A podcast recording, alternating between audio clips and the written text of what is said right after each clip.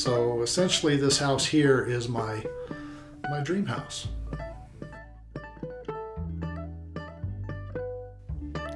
Welcome to Saguache County Stories, a podcast of the Northern Saguache County Library District, where we explore the evolution and history of the land and people of the northern San Luis Valley of Colorado. I'm Sarah Kane Fry, Director of the Northern Saguache County Library District. In this episode, local resident Richard Trotter shares his story on the theme of finding home. In our Finding Home series, folks talk about their housing journey in the San Luis Valley.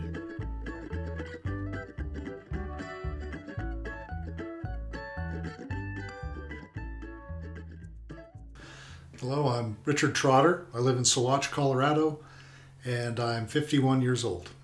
Okay, I guess I'll just dive in. so, uh, I'm originally from Pueblo, Colorado. I'm a Coloradoan. Um, I was in the Air Force for 21 years. I uh, uh, lived in Oklahoma for a little while, and then when I came back, I actually got a job with the Forest Service in Pueblo in the dispatch office.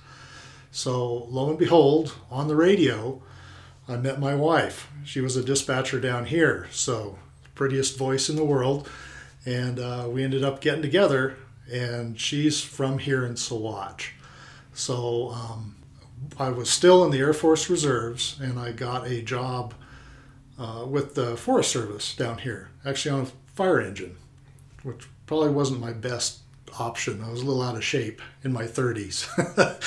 but uh, so I worked here for one summer on the fire engine, and I moved here with um, who's now my wife, and I just decided that she was a lifelong resident. She wasn't moving anywhere. I liked it, and uh, so I decided to stay. And that's when I came around and started looking for a house that fit my requirements. I have some requirements, and uh, I found one. I've accumulated. Uh, when I moved here, I guess I was in my upper 30s. It was uh, 2008, or excuse me, 2007 when I moved here. So I had a lot of stuff that I brought back from Oklahoma, things I'd collected over the years. So part of my reasoning for buying a house down here was to move things out of my storage area in Pueblo and look for a place here so I could have it all together what was nice about the house I ended up buying is it's not a very big house. It's about a thousand square feet, but it has three outbuildings. So it was I have a, like a workshop garage, and there was an outside garage back on the alley and a little storage shed. It's two lots. It had apple trees, which, as far as I can remember, has always been one of my dream house goals. So essentially, this house here is my my dream house. So that's how I came about um, buying it at that time. I have the a past story, and I can relate the story to the future as well. So, if you don't mind, I'll just go ahead and, and read it. It's a history from the, uh, I'll just, let me read the, the title here. It's the Saguache County Museum Presents Images of the Past, Volume 4 People, Places, and Events. And you can get these over at the, at the museum. A little ad there for them. but it's really neat. It has a history of the house that I bought. So uh, it's the history of the house I purchased, submitted for the Saguache Women's Club by Anne and Orville Werner in 1979. Originally, Charles Tarbell bought the lot at the area in 1880. At some point, it went back to the town of Saguache, and then a fellow named Kracklauer bought it in 1904. The house was supposedly built in 1903. This is from Anne and Orville. We don't know when the house was built or who built it. The front part was built with logs sawed on two sides. The back part, added later, was with brick, frame, and adobe. The first family we can remember living there was the Friedel family. I remember them living there in 1922. They may have lived there before then. Mr. Friedel was the superintendent of schools. The Friedels bought the house on July 19, 1929. Uh, Dr. Waltig Kading bought it on October 23, 1948. Dr. Kading had an office where the, the clinic in town is now. Um, the Orville Werners bought it on July 3, 1958. So um, that comes down to me. They had the house for 50 years, and I bought the house in 2008. So I'm the sixth owner of the property and house in order, as far as we can tell. So one of the good memories was by a lady named Virginia Sutherland, one of our folks who just passed away around here. Um, but she was, was a rancher. Sutherland family was a bunch of ranchers here. But her memory, and this is this is pretty neat. I have a few fond memories of the then J. Casper Friedel home, now owned by Orville and Ann Werner.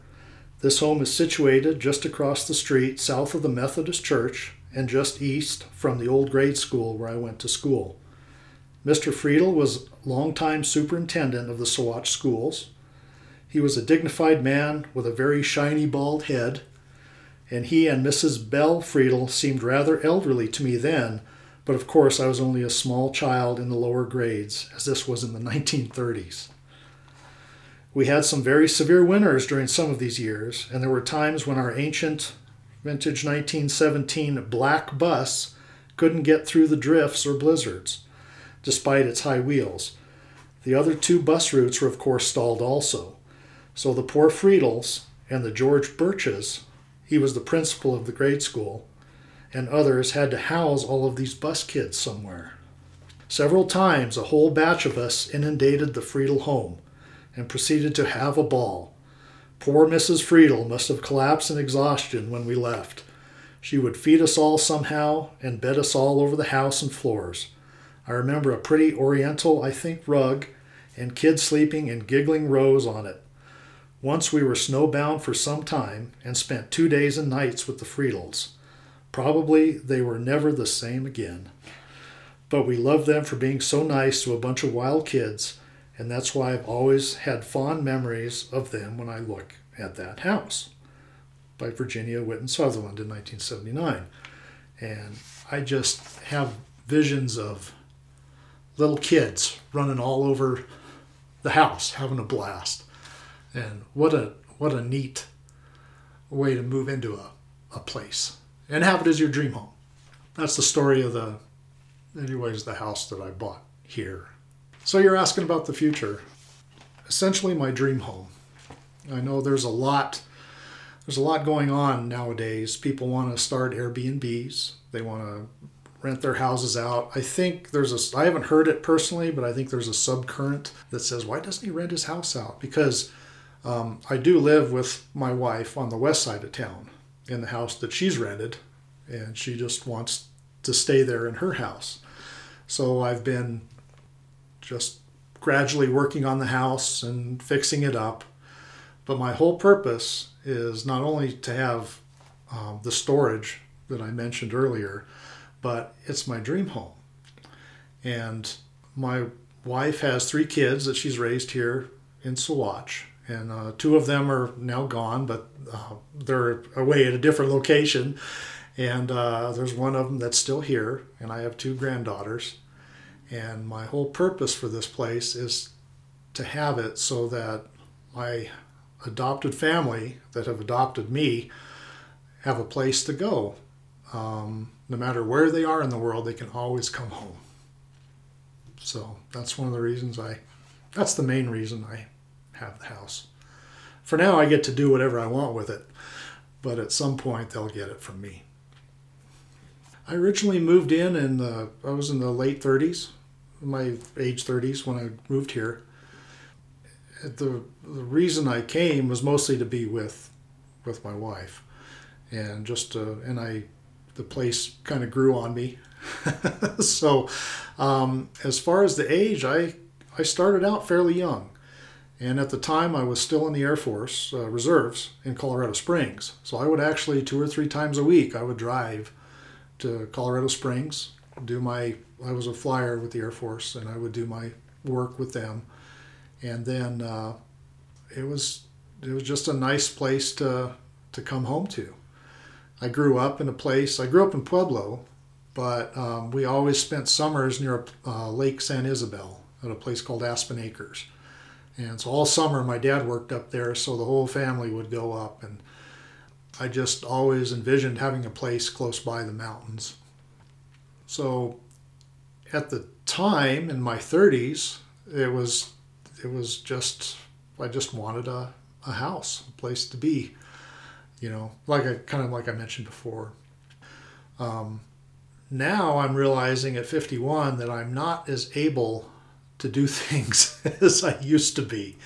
So as far as the age, uh, like if I, I'm not going to be able to shingle roofs anymore.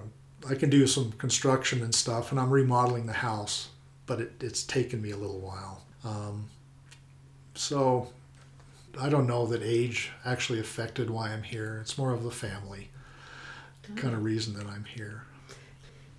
Um, so at one time, and you can see it in the picture out of the book too, there was a front room, and I got this from the family. So there's the front part of the living room, and then actually the back part of what is now the living room um, was the the parents' bedroom. And to get to the kitchen, you had to go through the parents' bedroom to get back to the kitchen. so, but uh, they raised three kids there, and after they had uh, uh, moved out, they opened up the entire living room. So it's almost the entire space. It's a, a very large living room in there. Um, there's two bedrooms that come right off of it, so it's a nice open space. It's easy to heat. The walls are a foot thick. Um, just and it's just really, it's just really kind of a neat place the way they did it. Uh, it's probably sitting on a like rocks. Um, since 1903, it had some uh, water issues, so the front of the house is actually settling a little bit. So it's sat down, but overall, the whole house is in pretty, really nice shape. Um, they lived there for that 50 years, and they had done a remodel of the kitchen in the 1970s, I believe. It seems like 70s appliances. They finally did wear out on me, and I'm in the process of uh, remodeling the kitchen, which was built out of brick.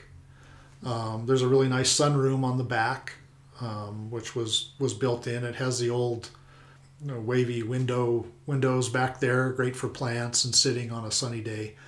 We'll need some work, but um, overall, it, it's just pretty nice. Um, as far as the construction, the bricks are part of. Uh, they're very similar to the bricks that were downtown here. So I'm assuming that they had a supply of those. It's the very soft brick that they built. They used back then. People have carved. They can carve their name in, but the house has been uh, covered up. You know, it's been sided. It has uh, masonite siding and then at some point they put a brand new roof in over the whole the whole structure. And it pretty much looks the way it does today. Yep i plan to be here the rest of hopefully i get a trip to florida at some point and get out of this cold weather but yeah i yeah i'll be here with my wife. She'll be a long lifelong resident.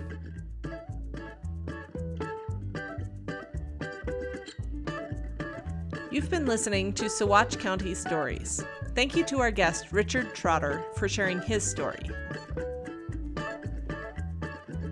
This podcast is made possible in part through a generous Saguache County sales tax grant. Our music was created and performed by Lydia Schultz Sprouts and Rob Treefort with Golden Turtle Sound. If you would like to share your story, have questions, or would like to reserve your spot at an interview event, email Eden. She can be reached at Eden Elderberry at nsclibrarydistrict.org, or you can call the Saguache Public Library at 719 655 2551. For new episodes, to read our blog, or to watch our YouTube channel, check out the Northern Saguache County Library District website, nscld.colibraries.org.